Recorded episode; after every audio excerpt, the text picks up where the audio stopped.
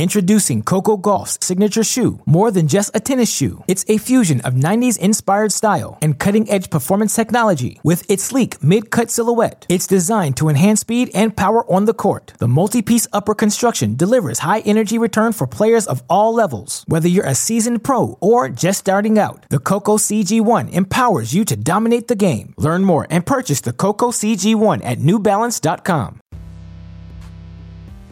Welcome to Three, a show about Federer, Nadal, and Djokovic, and part of the Tennis Channel podcast network. I'm Gill Gross with Joel Drucker and Amy Lundy. Both Novak Djokovic and Rafael Nadal were in action this week. We just got finished watching the Nadal Barcelona final against Tsitsipas, which lasted three hours and 40 minutes. Mm-hmm. Uh, the Djokovic semifinal against Karatsev in Belgrade, Serbia, both players in their home countries. That lasted, was it 328? Do I have that number right? I think it's 328 or 318, well okay. over, feel over three hours. Long.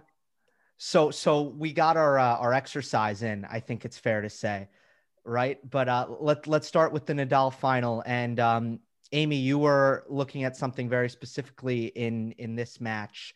Um, so I guess we can we can start there. What were you uh, what were you tracking uh, throughout this Nadal uh, Tsitsipas Barcelona final? It was no secret that Nadal was going to go to the backhand. Tsitsipas has a one-handed backhand. That's just what he does. That he never, you know, makes a secret of it. He wrote in his book about playing Federer to the backhand, to the backhand, always to the backhand. Um, but I just wanted to see exactly how much.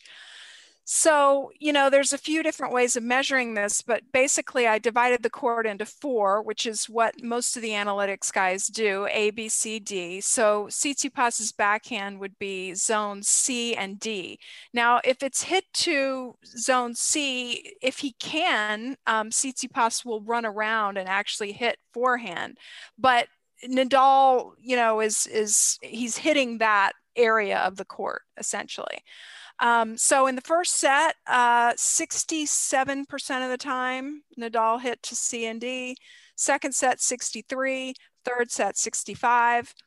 I mean, I just found the it. Serve count? What about the serve? Yes, serve counts. Okay. Mm-hmm. Yeah. Um, so I just find it um, interesting the stability of those numbers. like um, he doesn't uh, he he doesn't change based on the outcome of the set and um, he does go to the forehand. He he has two predominant patterns. One is CD, CD, CD, CD, A. Right. And a lot of forehand. times, a lot of times the, the point will be finished off the forehand. Um, if it's not, he just restarts the pattern. And then the other pattern, which is really, I call it the Williams sisters pattern because one of their coaches long time ago told me that when the you know what hits the fan, they go to this pattern, which is side to side backhand forehand backhand forehand backhand forehand un- un- uh, until he's time and until the time comes for him to do something else. Mm-hmm. well so we those know- those are his two primary patterns. Well look we all know it's a cross court game.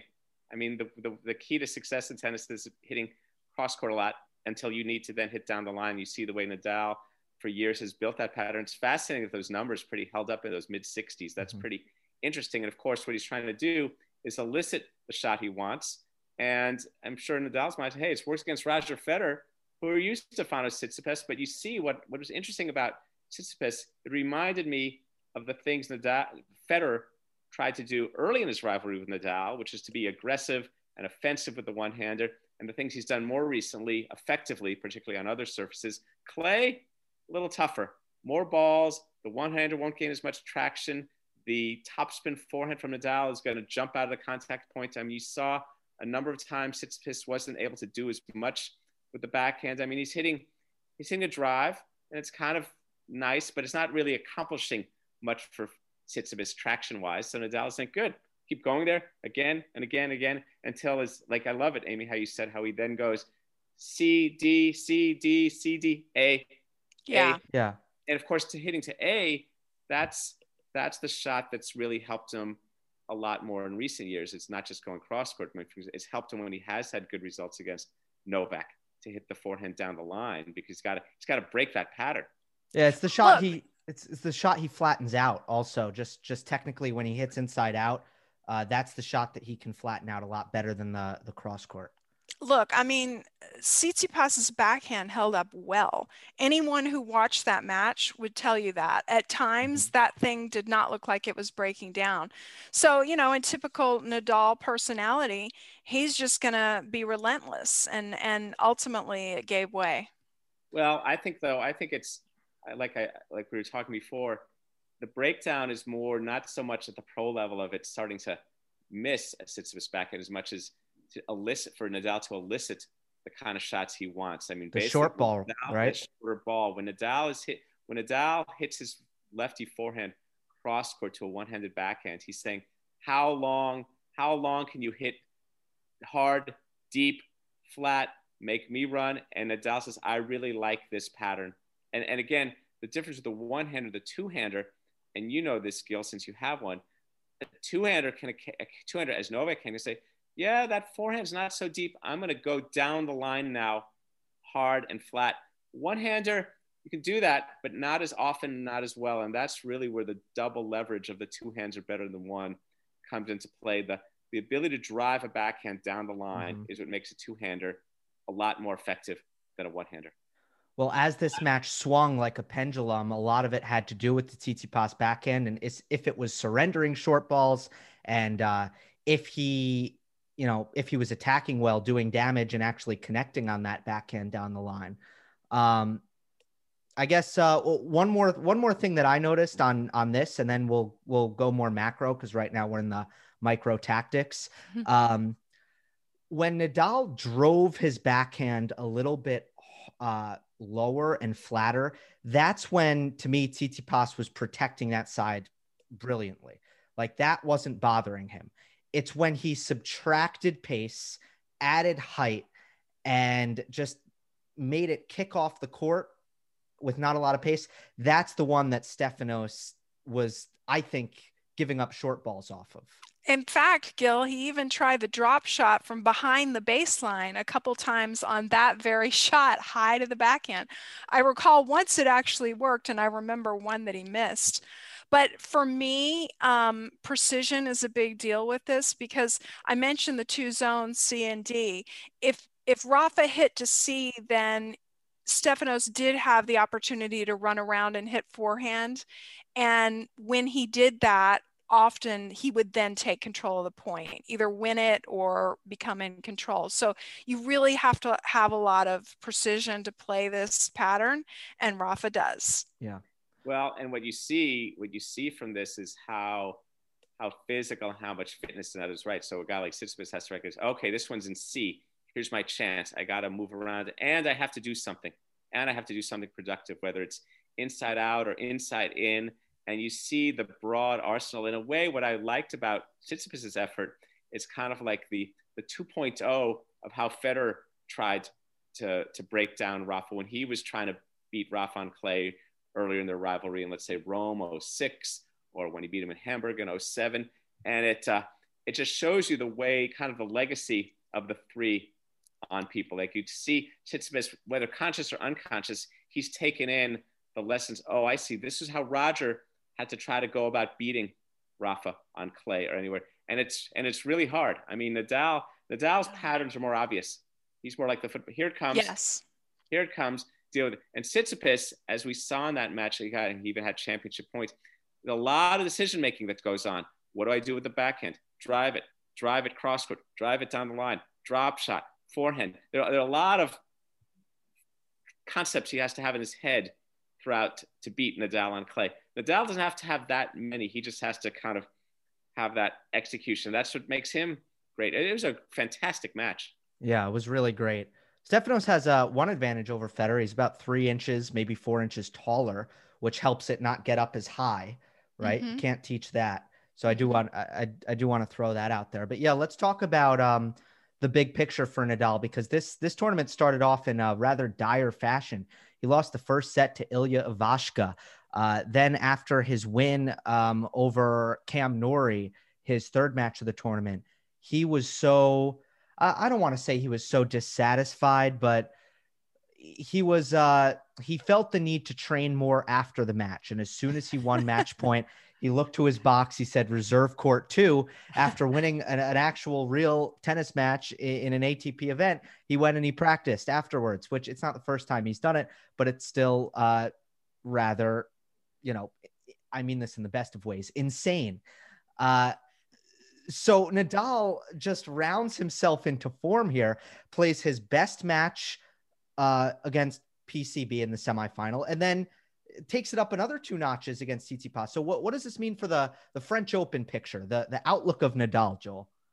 Well, this is just Nadal's pattern. He just says that. I mean, I, you know, it's not insane for him to practice after winning a quarterfinal match at a, at a tournament like that. That he just wants to get that feeling going. He he's a homework guy. And the French is the tournament that most rewards the homework. You don't, it's not about moxie. It's not about thinking you've got a swagger. And Nadal is all about, you know, building those bricks. So he's just got to put in that time and he has his own self critique of what it means to be playing well. And of course, he'll be happy to have won this tournament, but he knows how he needs to feel about hitting the ball. And, and, and again, there's a, I think with all of these three, we're seeing this transcendence of offense and defense of what that means. I mean, these terms, these term, it would be interesting to say, let's all write a match report without ever using the word offense and defense as a t- and to see because you see how these guys, it's about applying pressure. And for Nadal, for all that margin the topspin gives, it can all it can, it has potential to be passive if he's not swing through the ball, swing through and, and moving his court positioning. I mean, what I was really impressed by in this match was to see numerous occasions where Nadal really altered his court positioning a little bit more, recognizing he needs to take in a little bit more. I mean, you mentioned how Tsitsipas has the um, little taller than Roger, so he could drive the one hander. Yeah, that's all he does. Remember, Tsitsipas, he never, he rarely slices unless he's hitting a, a drop shot. So Nadal knows he's got to be in this in this court position battle, and uh, it's just look, it's just it's just him. The we're seeing the pattern now. It's like back to the the clay court season for Nadal. Two more tournaments for him to play before Paris. Very familiar. You know, guys, one thing that we haven't talked about is the um, little kerfuffle or whatever. What's that word? Kerf- kerfuffle. kerfuffle that happened there. uh, that happened this past week when Nadal was asked about Djokovic, innocently enough, and Nadal comes out with the word obsessed with, you know, records, the, the number of slams, um, which touched off a, a firestorm on not just social media. I mean, there were a lot of articles written about it in, in mainstream media. And, you know, eh, and then you guys know I love Nadal, right? I, I love all three of them. I'm a huge fan of all three of them. But it was kind of unfortunate for Rafa that he would call Djokovic obsessed, and then he wins a match, and you see him out there training hard right after the match. I mean, who's obsessed, right? But how is obsessed define, an insult? Define, define obsession. Look, it's like, and I think I saw I saw that those quotes, and then the other quotes, and it makes those are the type of those are the type of occurrences that make me glad I don't write about politics huh.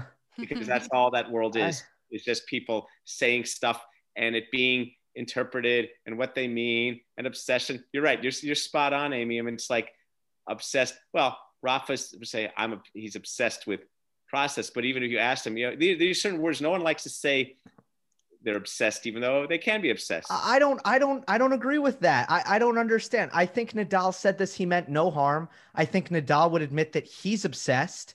Um, everyone's obsessed. Oh my God, these are top five in the players in the world. They're they're all obsessed. They're all obsessed. They are so obsessed. How is this an insult?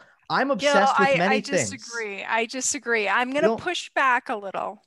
Introducing Coco Gauff's signature shoe. More than just a tennis shoe, it's a fusion of 90s inspired style and cutting edge performance technology. With its sleek mid cut silhouette, it's designed to enhance speed and power on the court. The multi piece upper construction delivers high energy return for players of all levels. Whether you're a seasoned pro or just starting out, the Coco CG1 empowers you to dominate the game. Learn more and purchase the Coco CG1 at newbalance.com.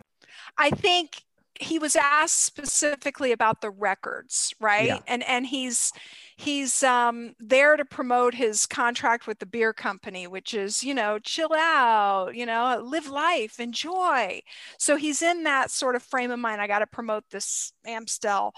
And and he's asked about the records and he says something that I thought was very uncharacteristic, which was, you know, oh, let him be obsessed with that stuff. I'm just Rafa. I just go about my business and do my thing. And I really don't think that's true at all. I think Rafa does care and he doesn't just go about his business. He he fights his butt off. And uh, I thought it was a little bit of gamesmanship, very uncharacteristic, and a little bit unfair to Novak. But I think it's all, it's to me, it's never more than 49% of what really matters with these folks anyway. It's just all like, you know, Pete Sampras used a great word for this once. He said, oh, commentary. I mean, it was a way of saying, it's not, this isn't about performance. This is about commentary. And here's Nadal chatting interview, and he's kind of saying how he wishes to do it. And of course, of course, of course, look, you know, of course they're obsessed and they're driven and they're focused, but it's like, whatever. The tennis will be the tennis. You know, the words are going to just kind of like the, the things they say. It's like it reminds me when someone someone told me once, well, Roger was saying this. I said, yeah, he said it. He said it. He said, I mean, you know, that, that's he said it one day in one interview. It's not, it's not like he's not a senator, it's not yeah. a president. He's just making a comment about something someday. And it's not that it gets blown up into anything. It's just words. I mean, I think they just fade into whateverness. And then what really matters is, of course, then we see these guys inside the lines, and that's where it all, that's where it really plays out. Yeah. And it really, really plays out is these matches. And yeah, of course, look at Rafa. I mean, geez, this is best to competitors anyone will ever yeah. see. And Novak too, and Roger as well. And everyone, no one wants to say that they're focused on the wrong things. I don't think I don't think it's I just I guess I just don't think it's bad to be obsessed with breaking a record. I mean, I think um man, I, I, I think in other sports like this is totally accepted. I don't know if it's more taboo in tennis, but um no, it's uh, about like, outcome. It's about outcome discussing. It's like someone saying, I want to get all A's.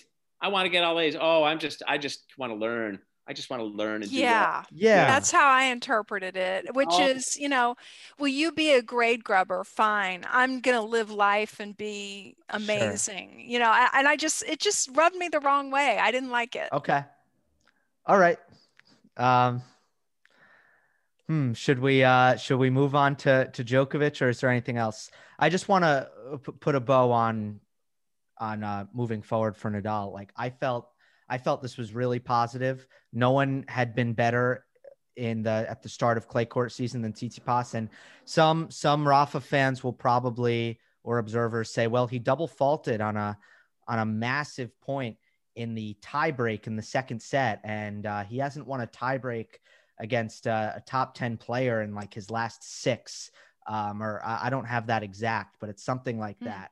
Um, you know, he has been showing some vulnerabilities, I'd say. But ultimately, you know, if he can beat Stefano Tsitsipas now, what's it going to look like in three weeks when Nadal's going to be inevitably in a better form?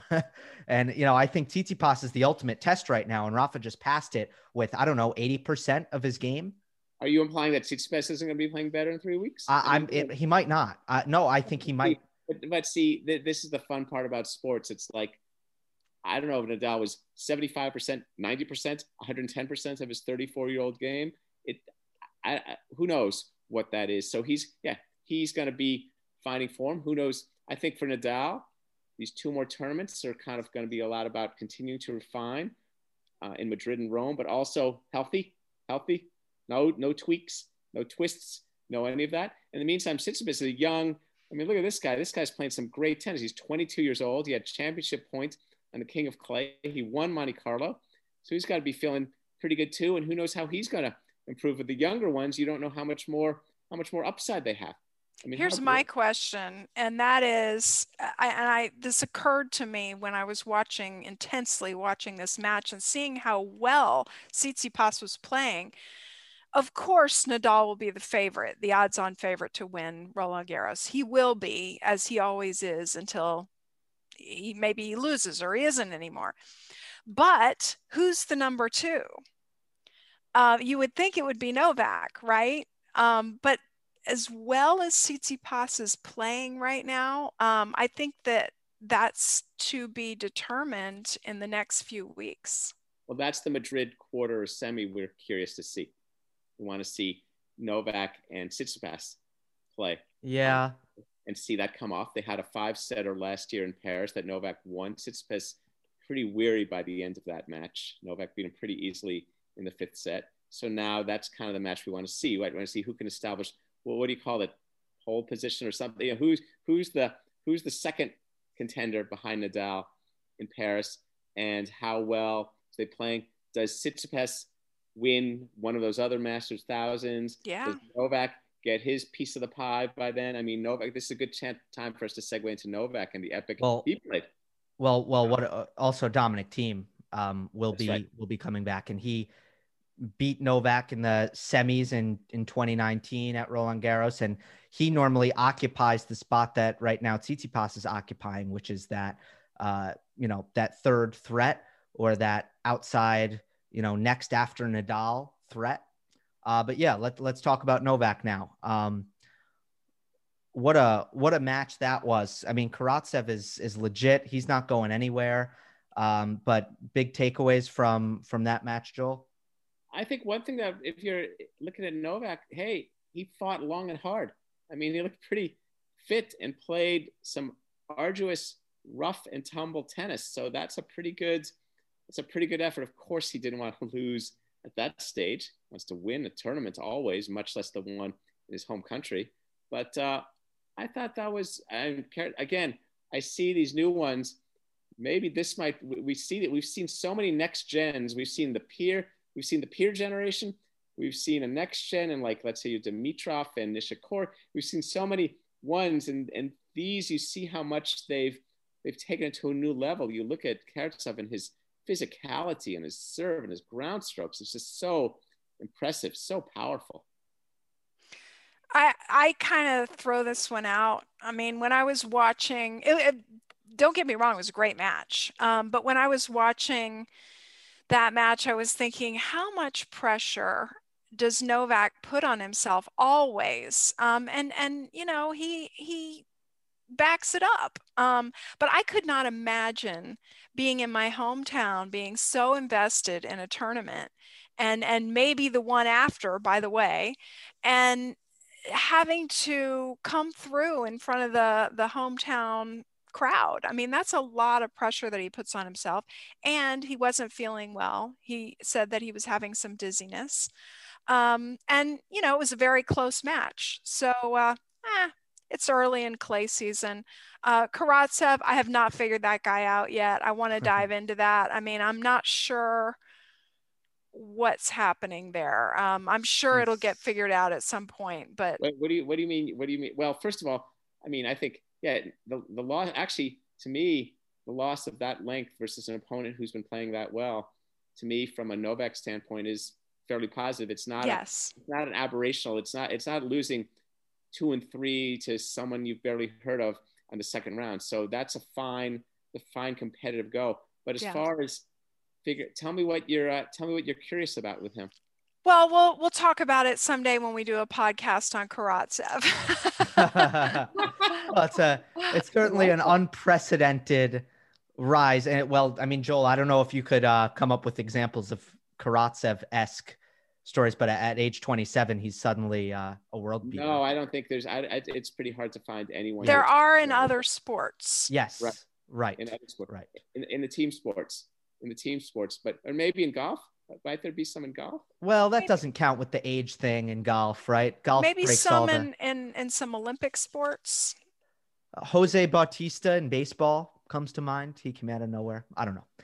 Uh, but the uh, sport, it's amazing. It, it, he's he's impressive, and, and again, we're going to see, you know, and we're going to see a lot of things when we start playing best of five set matches in Paris. That's a very different yeah. thing. So guys, in one way I agree with you about Novak that like it's it's it's not a horrible loss. There's there's nothing to be overly, you know, concerned about. With that being said, I do think it reinforced some patterns that I've been seeing really since like 2019, which is that the slower the court surfaces are getting, just the the worse, the the easier to beat Novak is because there's just not that much offense coming off of his racket sometimes. Uh, when the when the court surface helps him out, his depth, his precision is a little bit more potent. But like, how many forehand winners did he hit in this match? Not many. Uh, on every break point, and Karatsev saved 23 of them. Novak did the I'm going to sit back and defend, which is so effective. I would never discredit that uh, that style because it's you know again it is so so difficult to to handle. But there was a point in that match where it was very evident Karatsev was up to the task. He is off the when it comes to creating offense off the ground. A one, a one. And Novak needed to make him play defense and just never could really do it. Uh, so it's not that this match was any kind of shift for me in, in how I see Novak, but it maintains this feeling that I've had for a couple years now that if someone plays great, if someone plays incredible against Novak on clay, it's often good enough to to pull out the win. Well, it's the new, it's the aggression. If you look at, it's like it's like taking the Robin Soderling versus Nadal, which was like a a six on the, a, a, a, sixth gear. It was like a sixth gear uh, when he beat Nadal in 09. But it's like, oh, I see. This is what it needs to be. And it's just like the same way that you've seen Tsitsipas build an up a variation of the Federer arsenal, right? It's like it's like the bar has been raised. So this is what we have to do. But it might not be incredible. I mean, if it's incredible, it can't be replicated. So then we'll have to see if it's replicated because if it's replicated, it's no longer it, it's not incredible. It's just yeah this is the new bar, and that's going to be exciting, I think, for people like Novak and and Rafa, and, and of course, we're all really curious about Roger when this little go on clay to see how that works. Like see Roger sits the, Roger Tsitsipas. There's a difference for me though, because I think you can play incredible against Novak center court Wimbledon right now, or, or in two months from now, you might still lose. You'll probably still lose. Uh, but I think if you play incredible against Novak on clay, I think you have a much better chance at winning. Right, but I mean, what's defining incredible is my question. In other words, it's like we're seeing some of these guys play incredible, what's incredible, but this may become a new standard that might not be considered zone. okay. I think there's a new um, area of exercise science or exercise physiology called resistance to fatigue and they're they're really looking at it right now in the sport of cycling they're determining that if you have this resistance to fatigue across several metrics, you know, your oxygen levels, your cognitive, your this, your that, then you're going to win. And I, I was reading this study and I was like, wow, this really applies to clay court tennis. Yeah. And R3 uh, but especially Djokovic and Nadal, really have that resistance to fatigue. Their level when they've been playing many hours is comparable to when they first started, or more comparable. So um, if I were, you know, Djokovic, I wouldn't let that slip. Yeah, uh, in this match, he was doing all the running the whole time, and eventually there was a couple service games in a row in the third set where uh, Karatsev was serving first. And by the time it was time for Djokovic to serve, he was just exhausted. He got through a couple of them, but then I think it was at two, th- no, I think it was at three all uh, or, or, or two, three Novak serving or uh, one of those must have been two, three Novak serving. He he was done physically, and Amy he did say he got dizzy. I think he got dizzy from running for three and a half hours. Well, right, because he's playing someone. This I was thinking about some paradigms. You know, when someone like Pete Sampras and Andre Agassi came along, to displace the likes of John McEnroe and Jimmy Connors, it appeared initially incredible because it was new. But once it's extant and it's working for a while, it's it's just raising the bar. So, and the challenge, of course, for the veterans is always how they how they continue to set the pace. Are they setting the pace? Are they reacting to it? Are they ahead of it? And I think I, I guess we're going to see uh, how Novak. I think you've got a great point, Gil, about Novak on clay which is really interesting, which all of this is turning upside down what people think clay is about. It's a racket head, it's racket head acceleration. Racket yeah. head speed is what contemporary clay court tennis is about. So where does Novak fit into that? An aging Novak, because I, I, love 2011 Novak on clay. I think he's fantastic. Uh, I don't think 2021 Novak on clay is the same guy. Well, that's going to be interesting to see. Yeah, fascinating. So we'll yeah. see in these other events how that surfaces too. Mm-hmm. Um, but but Karatsev so offensive that Novak was just. Uh, I don't think it's a, a matter of fitness. He will get more fit as we approach the the French because that's what he does. Um, you know, nowadays with how they work their training blocks, but uh, you know, he was depleted because I just think he was corner to corner for three sets. Um, and yeah, Karatsev was is incredible right now, though. He, but he really to is. my to my point from an earlier podcast, it might have been the last one. One thing I do want to look at is if a player is able to take out a member of the big three during a slam or one of these other tournaments, does that then put them at a disadvantage? Maybe not in the next match, could be in the next match, or maybe a match or two down the road. And of course, Karatsev lost to Berrettini, who, by the way, is a good clay court player, even though he has a reputation for being a serve bot. Um, he's mm-hmm. not. He's, a, he's, he's, a racket head, he's a racket head speed guy. Yeah. And uh, and that final was yeah that final start off kind of sluggish and yeah that's yeah that's the thing about the the letdown after the after the win over one of the big three. That's interesting. So yeah, better get them in the finals. yeah, for sure.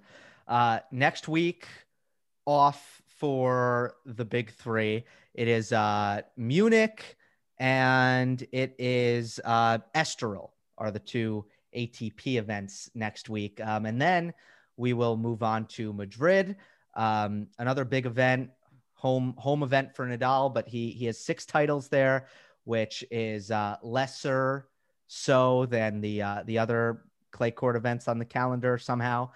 Um, and that'll be exciting. Um, and we're looking forward to that. So that'll do it for this episode of three. Nadal champion in Barcelona for the 11th time. No, the 12th. I think it's the 12th.